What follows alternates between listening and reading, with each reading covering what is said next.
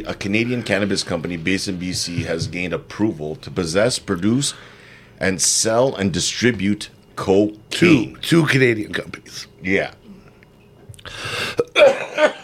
Oh man, sorry, that death bubba just drop kicked me in the face.